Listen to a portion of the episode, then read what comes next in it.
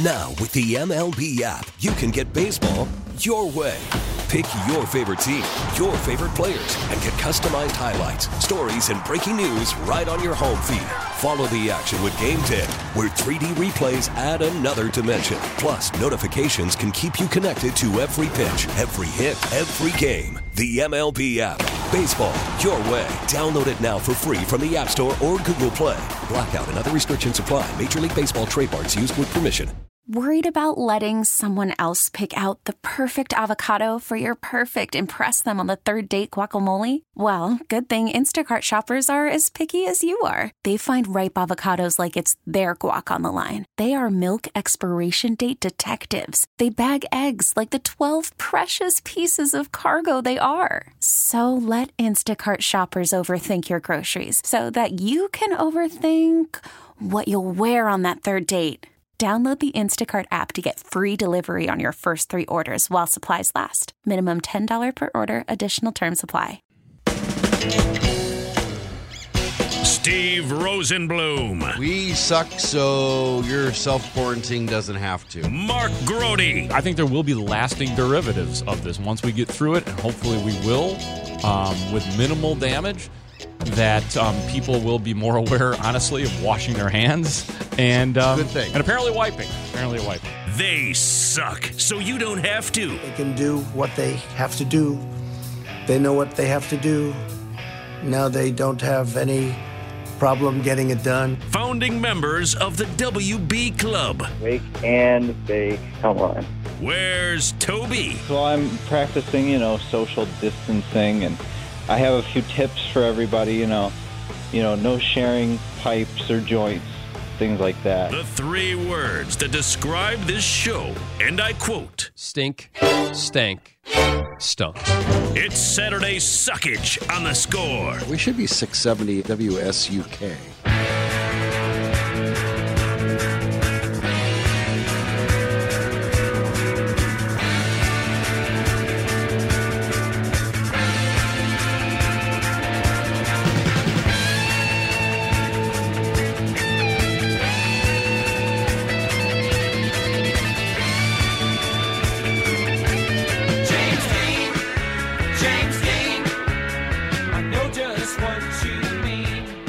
Welcome in. Saturday Suckage, our new extravaganza. But we are not our, we, are an hour short because the Army Navy game will come on at 1 o'clock. But until then, it will be quite this extravaganza with Steve Rosenbloom, Mark Grote, Cody, Cody talking Bulls, Scott Merkin talking White Sox, Adam Eaton, a new and different sounding. He sounded different than the guy who got mad at Mark Grote and called Drake LaRoche a leader. Hi, Mark. Oh, hi, Didn't he? Steve. Yeah, I think it was after that interview that we conducted, Bruce Levine and I, in Mesa, Arizona, sitting in at Sloan Park in the press box, nobody else at the field, and we're talking to Adam Eaton, and he's talking leaders, and I asked him a couple of tough questions, and then afterwards, Bruce told me that Adam Eaton doesn't like me because of the questions I asked, and that he's not going to come on the score anymore because of me. So he was back today, so I feel good about that. I feel good for Bruce. I feel good for inside the clubhouse because you know, I didn't want to pull that out from under them. And yeah, like so many other athletes, he's fixed now. Everything is fine. Nothing to see here anymore. You know, to a, to, to a different parallel. This is a completely different and exaggerated analogy. But do you remember, like back in the day, every single year there were stories about Patrick Kane when he would in the off seasons about how he had matured and he's a different man and he's Uh-huh. now he's he's staying away from people. Oh yeah, and then then he gets drunk and wasted and does crazy things. So like it, I'm always hesitant when I when I hear that there's been sort of a a public relations campaign to to make sure that the guy is shiny and spotless and all that kind of stuff again. So we'll see. I hope he is. I hope that's all real, but it's also just an easy story for for media. You know what I mean? Like, have you matured? Yes, I have. Okay, good. Great story. Yeah, based on your own self-evaluation, which had issues Yes. going into this. So yeah, I don't, I, I, just the way he sounded, he didn't hang up on on us the way he hung No. up on the flagship. So, so that's good. And was good. He didn't sound like the guy who would Because what what just so everybody remembers that that was the genesis of the whole Drake LaRoche is a leader in his own way kind of thing, and it it led to much mockery and and would be part of a what, what was shown to be a bit of a dysfunctional, divided clubhouse, and and you know Chris Sale got traded, he got his World Series. Adam Eaton got traded, he got his World Series, and now the result of those deals has put the White Sox on the brink of being a World Series favorite. They might be the American League favorites right now. So, so it all comes. It, it that's the way this story has has come back. But I just got a kick out of the fact that he sounded more mature, and that's good. And Sure. he didn't hang up yep, on you. it's it's easy for everybody to say that now, and, and hopefully that's true, and hopefully he'll be a contributor. Like the White Sox are at that fun part of their rebuild right now, where you can do that, where you can go get guys, the one-year guys, the one or two-year guys that you just add in, and you know they're not going to be around beyond that, but then they become a part of hopefully a championship run, and you look back like you you remember with the Bulls, there was like rotating big men that would come in every year. James Edwards, there he is, there he goes. You know, it's like you can add these guys, and then we think about them later. Hopefully, we'll be looking back and say, "Oh yeah, remember they signed Adam Eaton? He, so he got a, a ring with Washington and with the White Sox." So hopefully that'll be the case for the Sox. So he's Mark Grote. I'm Steve Rosenbloom. We are Saturday Suckage, and we are uh, we are broadcasting live from the Hyundai Studios, the palatial Hyundai Studios, brought to you by your local Hyundai dealers. Our tech zone, which is brought to you by Rosen Hyundai of Algonquin. Save time, shop online at rosenhyundai.com.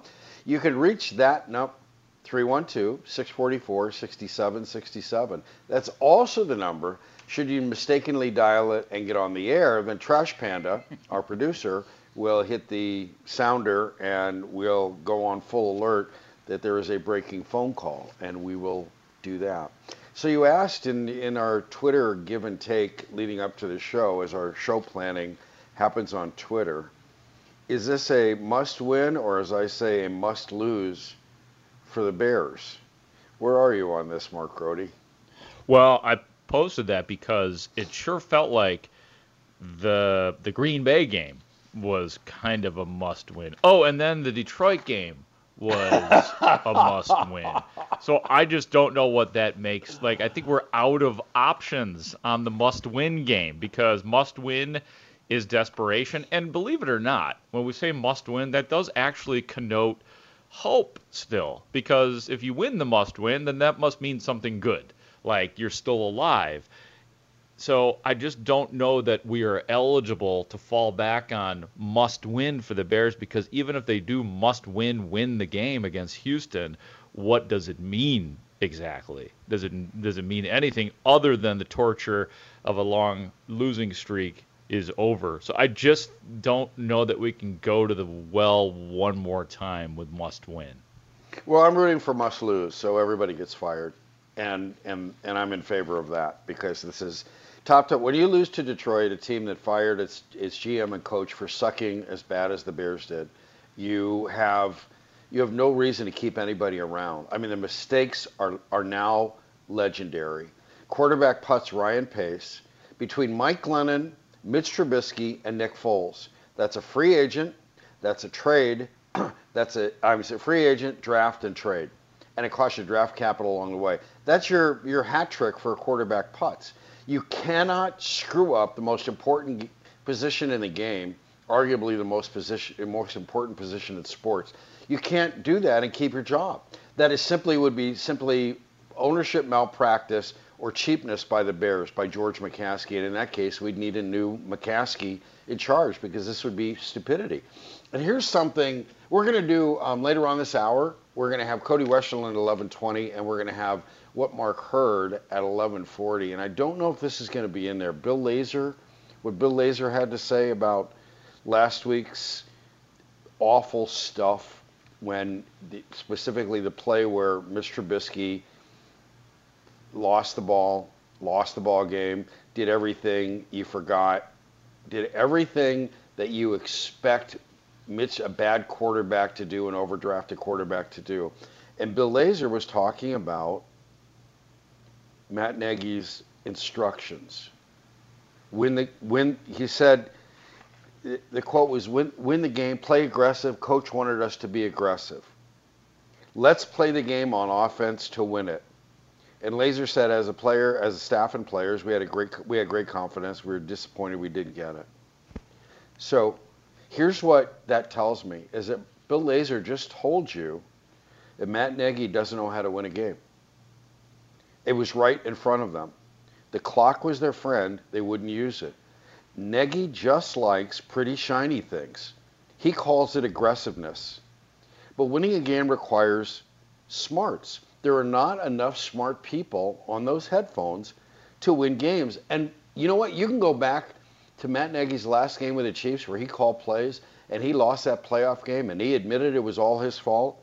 He didn't know how to win that game. He doesn't know how to win that game. Here's how you win Sunday's game. And I do think there's hope, Mark, because it's mathematical. At least you have something going on, and then you're eventually going to face the Vikings. You might beat them and break a tie, and I there's just a whole bunch of stupid going on. But there is some hope. Here's how you win. All you do is run the ball tomorrow. Houston sucks. Houston's the worst run defense you can imagine. They're awful. Run the ball and run the ball and run the ball, which is runs counter to Matt Nagy's DNA which leads me to believe he doesn't know how to win the game. But you run the ball, you shorten the game, you eat up clock, and you keep Deshaun Watson off the field. That's the way you win tomorrow's game. What do you think?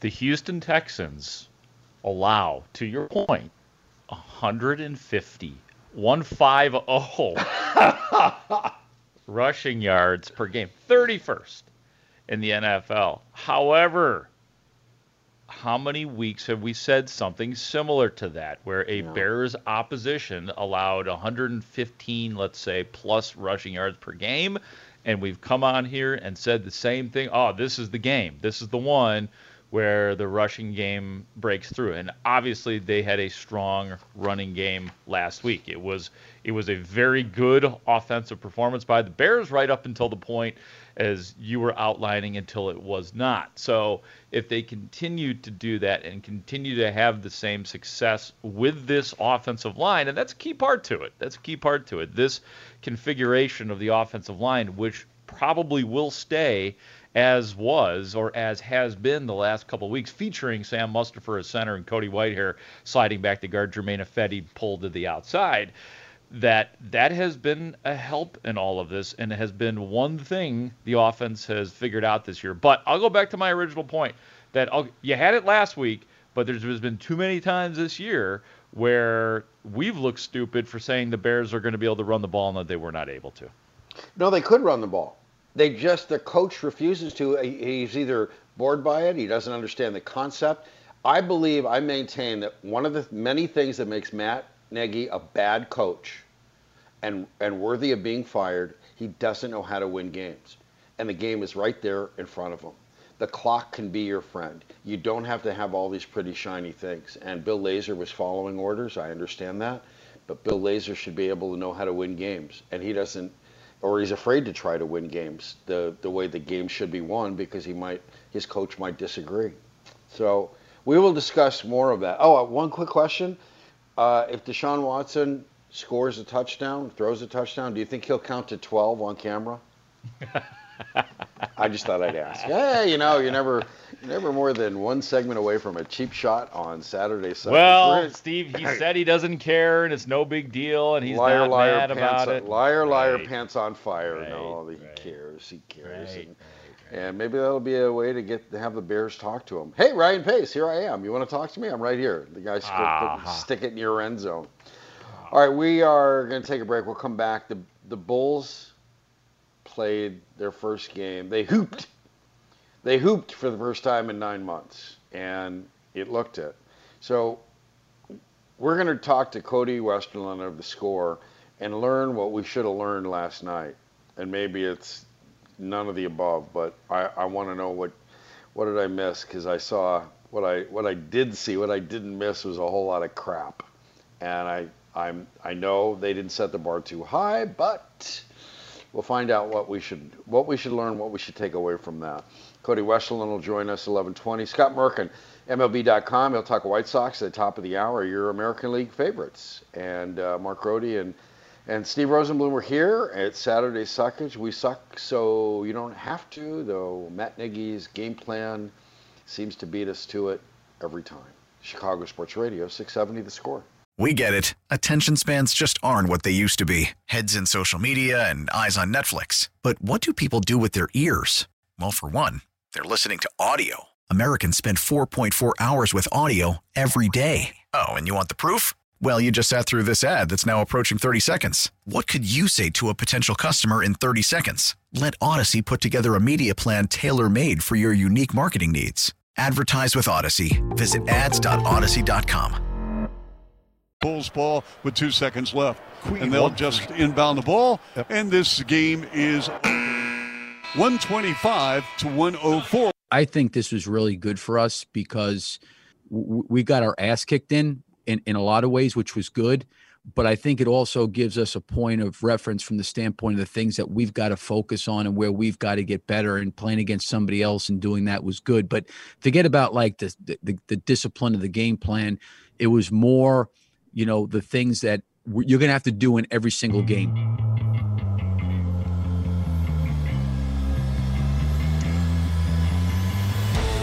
Welcome to the Garpax roster. Billy Donovan. That was new Bulls coach Billy Donovan. His first game. They be they were hooping last night against the Houston Rockets, who could not miss from three. Got our ass kicked in in a lot of ways. He said, talking about teachable moments, at least 21, one for each turnover. Welcome and welcome back, Saturday Suckage. Joining us now on the Al Piemonte Ford hotline, Al Piemonte Ford in Melrose Park, is Cody Westerlund.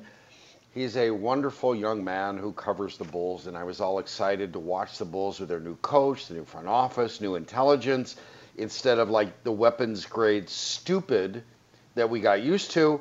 And then it was 14 to 2, and the Bulls had more turnovers than baskets.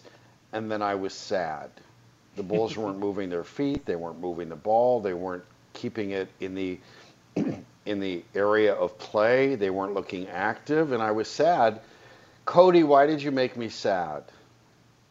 I think you should blame Garpax and Arturas because that's their roster, like you just said, Rosie, and they just didn't make many moves. And I think we learned last night if you take nine months off from basketball when you're bad, don't play any games, and then bring back the same roster. Not much is uh. going to change with four contact practices to your name under a new coach. It's going to take time. Last night reminded us that.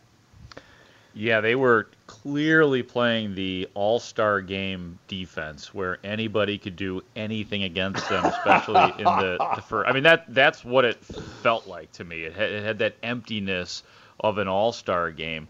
But Cody, I will turn to the positive side of things.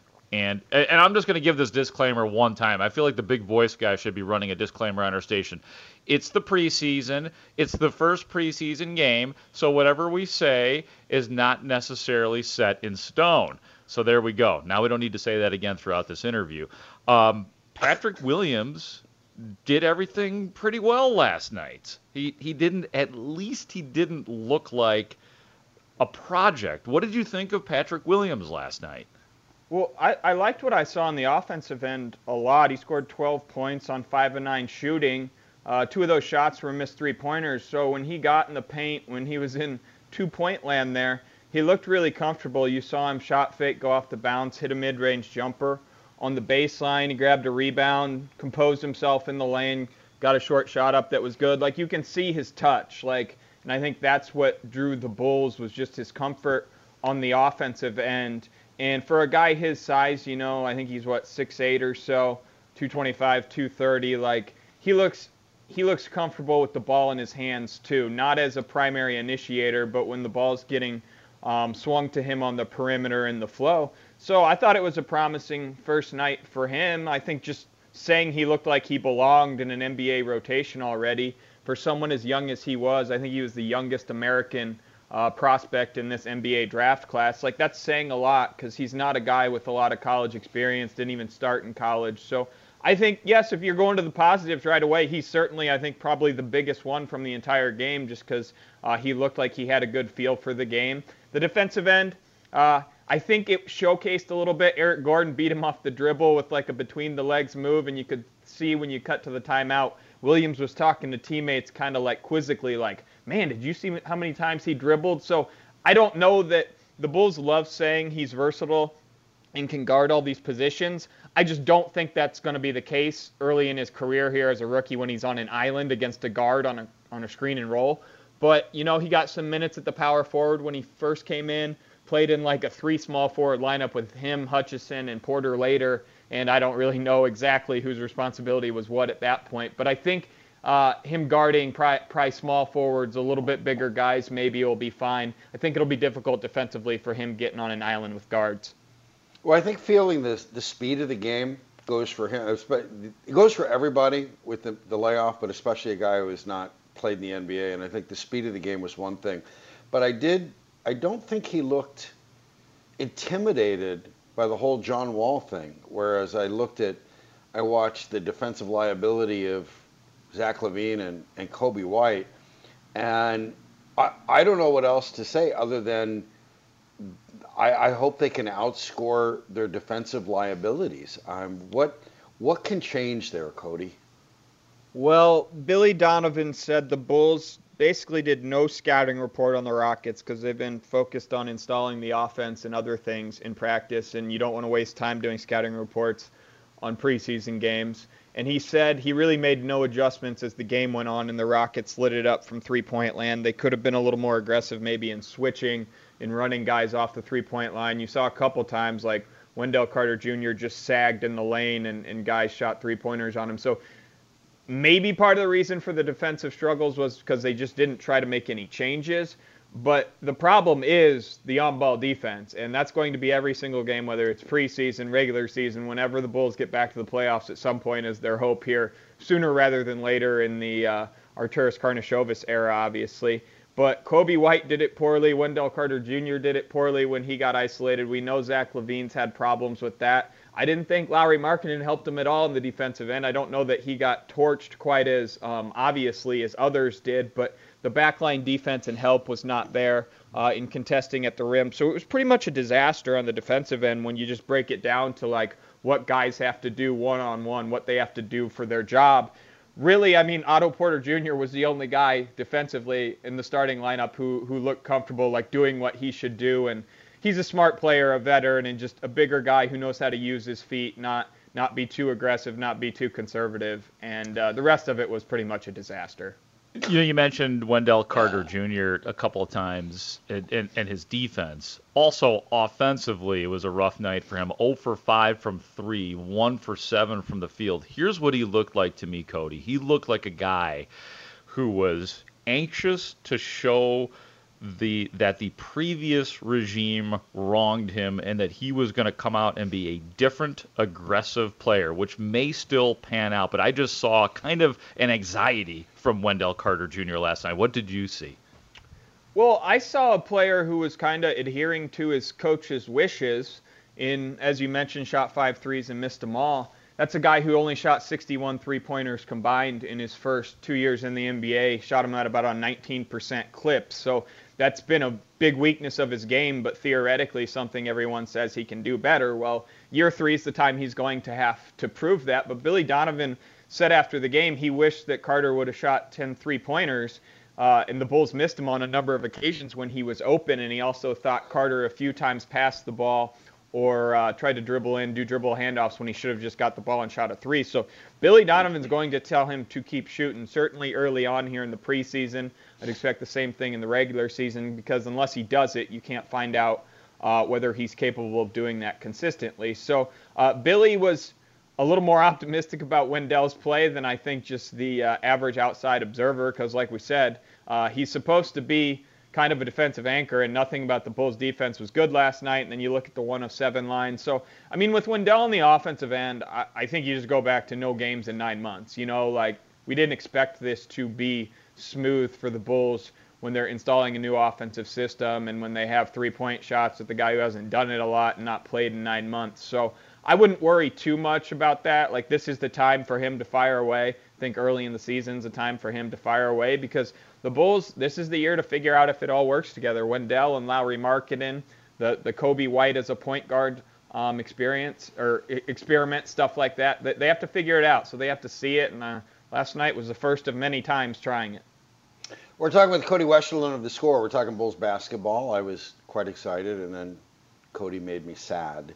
What should, what could, what might there be something happy about playing the Rockets again? They will do that tomorrow, and then they'll play, play two games against uh, Oklahoma, Billy Donovan's old team. Uh, I saw a bunch of guys running around in transition, couldn't find couldn't find the right guy to stop, couldn't find people to stop, couldn't rotate, and a new defensive system. But what on both ends of the court tomorrow could we legitimately expect to see if we're going to submit to watching this team again?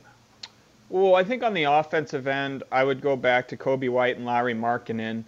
Coby had 15.6 assists last night, which was a decent line when you look only against two turnovers, but the first stint was really bad when the Bulls fell behind 14 to 2 and Donovan had said like I'm judging Coby White not on his individual play, but whether he's a connector on offense and how our team is is flowing and the Bulls didn't do that early on. So if you're holding Coby White to Billy Donovan's standard, he just didn't play well enough in the first quarter. He didn't do his job.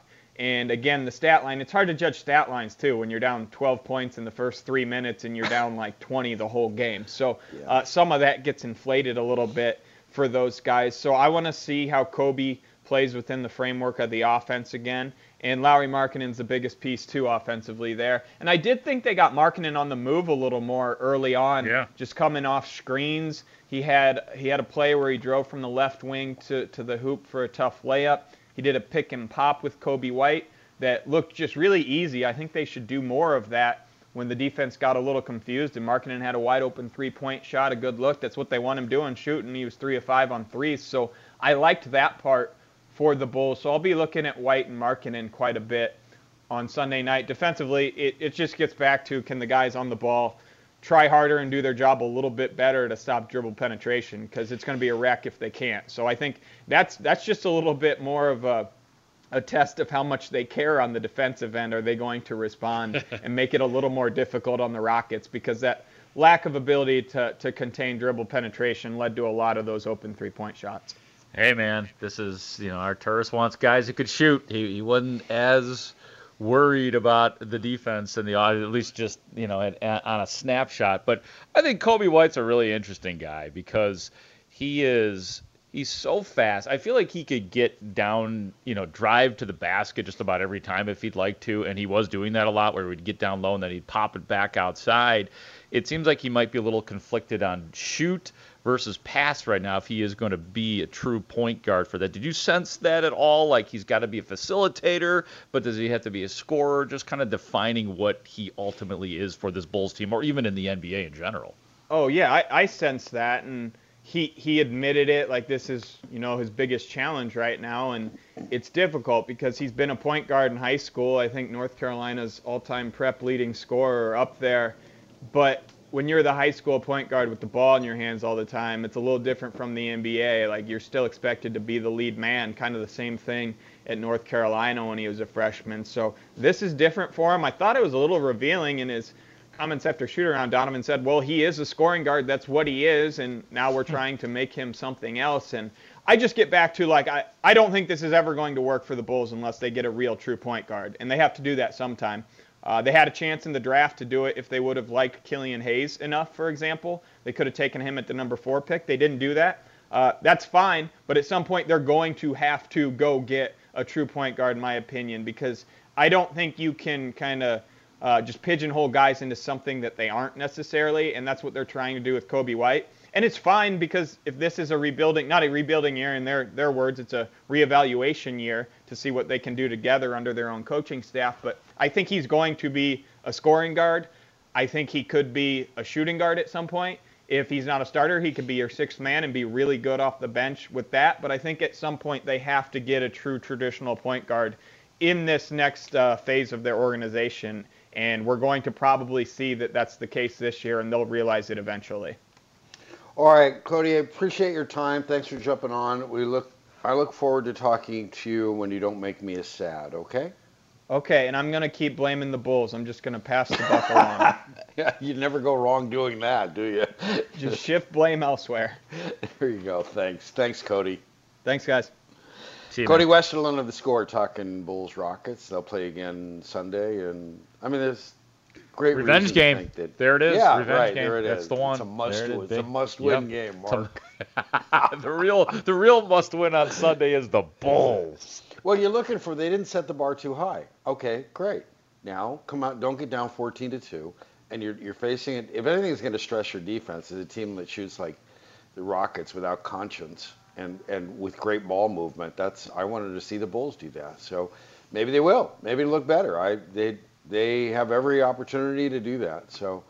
Um, so we'll see what happens. Well, do you remember they kept uh, the reason they kept uh, real quickly the reason they kept I find this to be a microcosm of everything that went down last night. They kept Denzel Valentine on the roster because Yeah. why? Because he could shoot. So what early on in this regime, what they are concerned with is scoring the basketball, and they'll get to the defense at some point in time. Yeah, or maybe never. So Maybe never, We'll we just outscore our defense. That's the way Sure. we're looking at it.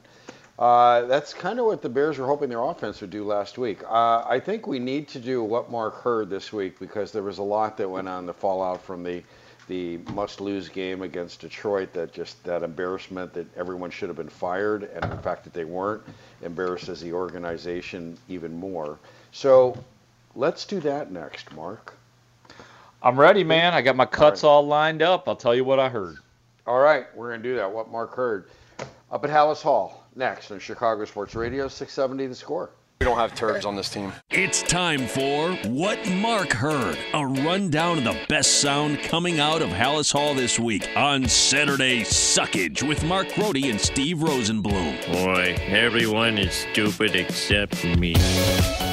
Hey, Stevie, I'll tell you what I heard here in a second, but Jeff Passan of ESPN reporting that catcher James McCann and the Mets are finalizing a four-year contract for 40 million plus. Sources tell ESPN after a long back and forth where a deal looked tenuous, the sides found detente, and the Mets have their catcher. Um, Ken Rosenthal was uh, in on the reporting as well. And then one other little note here: the 40 million plus James McCann is getting is just a touch over 40 and includes a signing bonus. Per sources, two years after being non-tendered by Detroit, McCann gets a long deal. In the last seven years, who has Monty Grandal as the only catcher with the White Sox, um, other catcher to get four years at 10 million per. And then one other bit of breaking news: Lil Wayne faces up to 10 years in prison after pleading guilty to federal weapons charges. No. Ooh, yeah. See, yeah, okay. Uh, they didn't. I don't think the Mets and McCann reached detente. They reached the ten million dollars a year average annual value. That's what happened. That's it. We'll talk to Scott Merkin, uh, covers the White Sox for MLB.com. We'll bring that up with him because that affects that greatly affects that will directly affect Lucas Giolito and can he pitch to somebody else? But for now, what did Mark hear this week? All right, let's Dallas? fly through these, man. Um, all right. Here's what I heard. So we know how good of a quarterback Deshaun Watson is, but I didn't realize he was as good as Chuck Pagano thinks he is. Here's Chuck. He's a great player. What a talented top two, three player in this league. I mean, as far as I'm concerned, could arguably say maybe he's the best player. I don't know. He is so talented, and um, he can beat you uh, with his arms. He can beat you with his legs. Uh, they run a great scheme. It's perfect for him. The ton of art, more RPOs than anybody in the league right now. The read zone stuff. Uh, they move him around. Third down, if you're lucky enough to get him in it, and a third and long, and he drops back to pass. He can beat you, you know, with his arms. And then when things break down, you know, we talked, you know, to this point, we still, you know, got a long way to go, but the, it's the play within the play, you know, because you got to defend the first part of the play, and then when it starts to extend, you know, or it's an RPO or whatever, you got to, it's the next play, the scramble play, the plaster play, and right when you think you think you got him dead rights in the pocket, and you're hanging on him, and you think you got him sacked, you don't. He's big, he's he's strong, and he's athletic, and you guys have seen him, you know, step out of harm's way multiple times, you know, and then run for first downs or throw the ball down the field and get a big chunk play. He's Stevie, uh, sounds like Pagano has mastered the pumping up of the opposition. What do you think of that? Uh, I y- yes and no. I think he's going overboard, and and that they give him a way to to salve his beaten defense. His defense has sucked the last two weeks. You can blame that on the offense from the previous ten weeks, but but his defense has sucked. The defense knows it, and and they've just given up yardage like we can't believe. So, I I think he's I think he's throwing down a challenge to a defense. Wow, our coach is talking about this guy. that will show our coach. I think that's the game they're playing, right? So I think it is a, a psychological game. You're right. All right, let's do one more on the Watson motif, the theme, and it is Mitch Trubisky being asked if he's getting tired of hearing about it because you know we had to ask Mitchell Trubisky about Deshaun Watson. No, it's not because you kind of said it yourself. Like I, I don't, I don't control that narrative. I don't control what people say about it. But it is always going to be a story, just because that's the draft class we came in. It was me, Deshaun, and Pat, and we were picked where we were. And now it's up to us to make the most of our out of our opportunities. And they've done a great job with theirs. And I'm still trying to write my story here. So that's all there is to it. And uh, my opportunity is to to go out and lead my team this week and, and try to get a win. And I'm excited about that. But I'm also happy for their success as well because um, obviously they've earned it. Yeah, and that, I think the only way that at least temporarily this theme would be quashed is is only if the Bears were to absolutely blow out the Texans and embarrass Deshaun Watson, which I just don't see coming. I you never know if they run the ball, and we've seen they can run the ball and they keep Deshaun Watson off the field and they take advantage of the one of the many things that Houston does particularly badly. I mean, you just have to get it if it means holding Matt Nagy's dream pretty shiny thing offense hostage, then that's what you have to do. The idea is to win the game. He doesn't know how to win the game. So I, I think the Bears do have a chance to do that. They can shorten the game and they can shorten Deshaun Watson's um, influence on it. Let's get an update on Allen Robinson because it periodically still comes up. His contract, the season is nearing an end, and there is still nothing in place for Allen Robinson in terms of discussions or potential public talks on a contract extension. So, what's it all about for you, Allen Robinson, the rest of this season, man? I wouldn't say that. You know, at the same time, again, for myself, I always look at it. Obviously, things like that come up because that's your livelihood, and that's like you know something that is a possibility that can't come up. But for me, it's about it's not even about that. It's about me continuing to try to get better each and every week, honestly, and be the receiver that I that I want to be. You know, again, I want to finish strong in this year, no matter what the circumstances are, no matter what contract or no contract, whatever the case may be, my mind is to finish strong for myself. You know, again, I feel like I've been able to put together some a couple decent years, you know, and I want to finish this, you know, as strong as strong as I can. You know, that's the that's the number one focus and number th- number one thing on my mind what's crazy, Steve, is that if Allen Robinson does get a thousand yards this season, which he he should, assuming he doesn't get hurt, he's he's less than 100 yards shy of it. He would become only the fifth Bears wide receiver to have back-to-back 1,000 yard seasons ever in franchise history. Wow. So, Brandon Marshall, Mhm. Alshon Jeffery, Correct. um, Curtis Conway. Oh man, when he wasn't homesick, he was actually catching passes from Eric. And then a Eric great Kramer. Pat Summerall name is the last one. Ryan Mundy was a receiver. No, ready for this?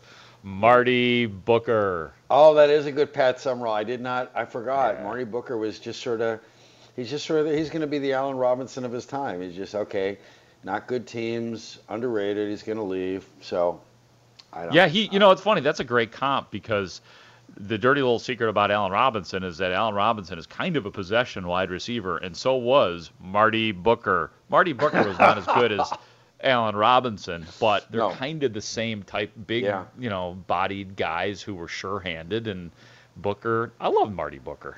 Right, right. Marty Booker was what- you wanted. He was he was both the safety net and and he could be what what quarterbacks were looking for and all of that. But it just, you know, I, I Allen Robinson should go play with a quarterback he could be proud of instead of what he's played with in Jacksonville and and and here with the crap that Ryan Pace has given him.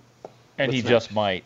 All right, I got I got I know we're we're up against it here, so I'm gonna I'm gonna leave one cut out and get to maybe the most important cut here. And if we have extra time, you- Trash Panda, you could just let me know. But I assume we're running low here. Um, so I'm gonna jump to Akiem Hicks, And the only reason I'm doing this is because Hicks was, you know, uttering a theme that is near and dear to this show, to the Wake and Bake show, the Suckage show, and that is mothers. We love mothers on this Oh, show. yeah.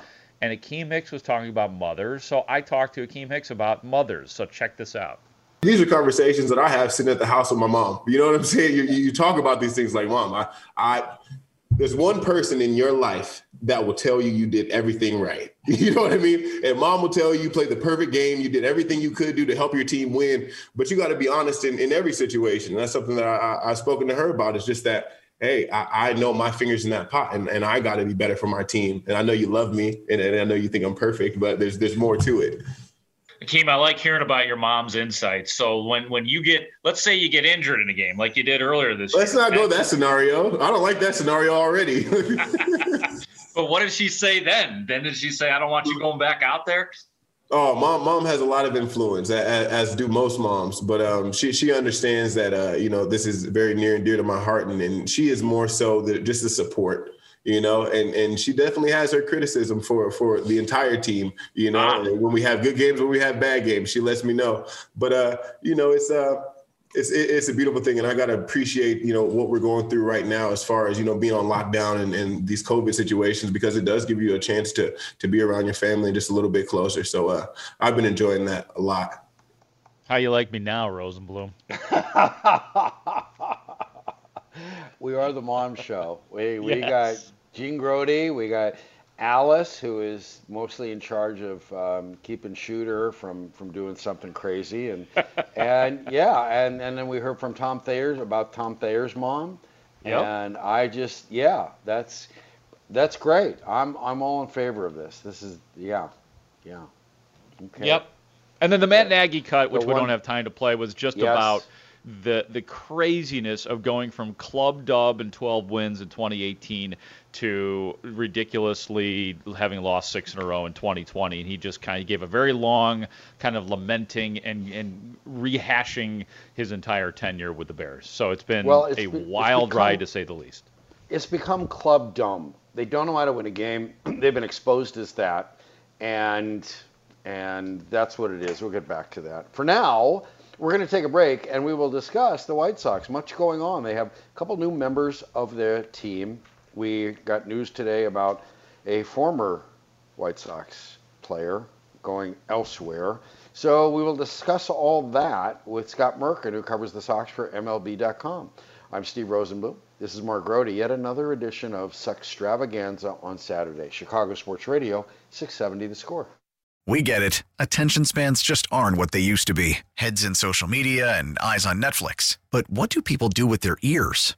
Well, for one, they're listening to audio. Americans spend 4.4 hours with audio every day. Oh, and you want the proof? Well, you just sat through this ad that's now approaching 30 seconds. What could you say to a potential customer in 30 seconds? Let Audacy put together a media plan tailor made for your unique marketing needs. Advertise with Audacy. Visit ads.audacy.com.